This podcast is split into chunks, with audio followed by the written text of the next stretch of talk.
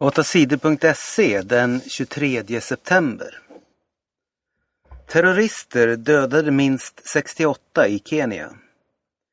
I lördags anföll en grupp terrorister ett varuhus i Nairobi i landet Kenya. Terroristerna sprang in i huset och sköt vilt omkring sig.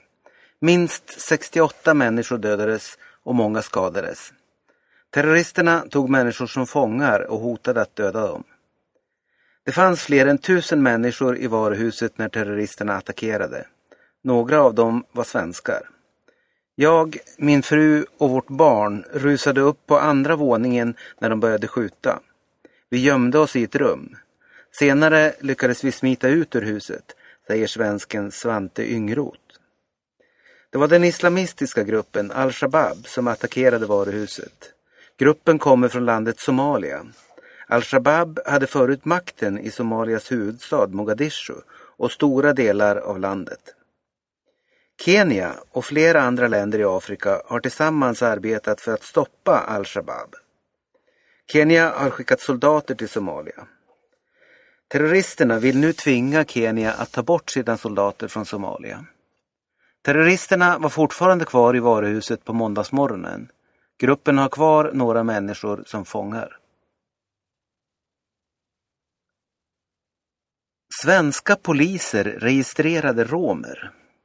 Svensk polis har ett register över människor i folkgruppen romer. Fler än 4 000 romer är med i polisens register. Det skriver tidningen Dagens Nyheter. Många av dem som är med i registret har inte gjort något brott. De är med i registret bara för att de tillhör folkgruppen romer. Fler än tusen av dem är barn. Den yngsta är bara två år gammal. Att registrera människor på det här sättet är olagligt. Det är poliserna i staden Lund som har gjort listan över romer. 70 poliser har haft listan i sina datorer. Det är rasistiskt att registrera oss romer. Det är obehagligt att mina barn finns med i registret, säger en romsk kvinna till Dagens Nyheter. Golfspelaren Henrik Stensson vann 74 miljoner kronor. Den svenska golfspelaren Henrik Stensson är bäst i världen just nu. Igår vann han golftävlingen i Atlanta i USA. Segern betyder att Henrik Stensson vinner slutspelet i PGA-touren före Tiger Woods. Jag har aldrig spelat så här bra förut. Jag känner mig stolt, sa den lycklige svensken efter tävlingen. Henrik Stensson får 74 miljoner kronor i pris för segern i slutspelet. 80 dödades i attack mot kyrka i Pakistan. En man sprängde en bomb vid en kyrka i landet Pakistan på söndagen. Det hände i staden Peshawar. Minst 80 människor dödades av bomben. Nära 100 människor skadades. Det var en mycket kraftig smäll, säger en man som överlevde. Det här är en av de värsta attackerna mot kristna i Pakistan på flera år. En islamistisk terrorgrupp säger att den, de sprängde kyrkan. Vi ska fortsätta att attackera människor som inte är muslimer. De är våra fiender och därför dödar vi dem, säger gruppens ledare Ahmed Marwat. De kristna i Pakistan är väldigt oroliga efter attacken. Många kristna tycker att landets regering gör för lite för att skydda dem. Merkels parti vann i Tyskland.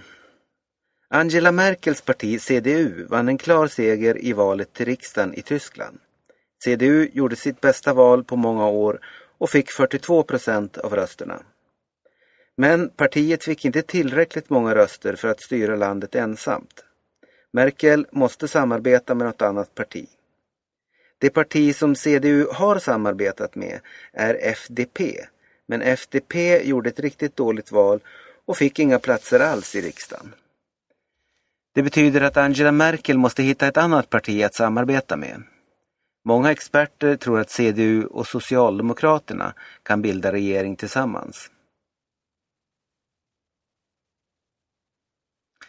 Sverige vann första kvalmatchen. Sveriges damlag fick en bra start i VM-kvalet i fotboll. Sverige vann helgens match mot Polen med 2-0. Caroline Seger och Lotta Schelin gjorde de svenska målen. Det här var den första matchen i VM-kvalet. De andra lagen i Sveriges grupp är Nordirland, Skottland, Bosnien-Hercegovina, Färöarna och Polen. Det lag som vinner kvalgruppen får spela i världsmästerskapet i fotboll i Kanada år 2015. Det lag som blir tvåa i gruppen får spela avgörande matcher mot tvåan från någon av de andra grupperna. Bomber i Irak dödade 82 människor. Helgen har varit blodig i Iraks huvudstad Bagdad. Totalt har 82 människor dödats av bomber. I lördags sprängdes två bomber vid en begravning. 70 människor dödades. I söndags sprängdes en bomb vid en annan begravning. Minst 12 människor dog. Det var terrorister som sprängde bomberna. De hade bomberna på sig. Terroristerna dog också. Det är strider mellan de muslimska grupperna sunni och shia som bara blir värre.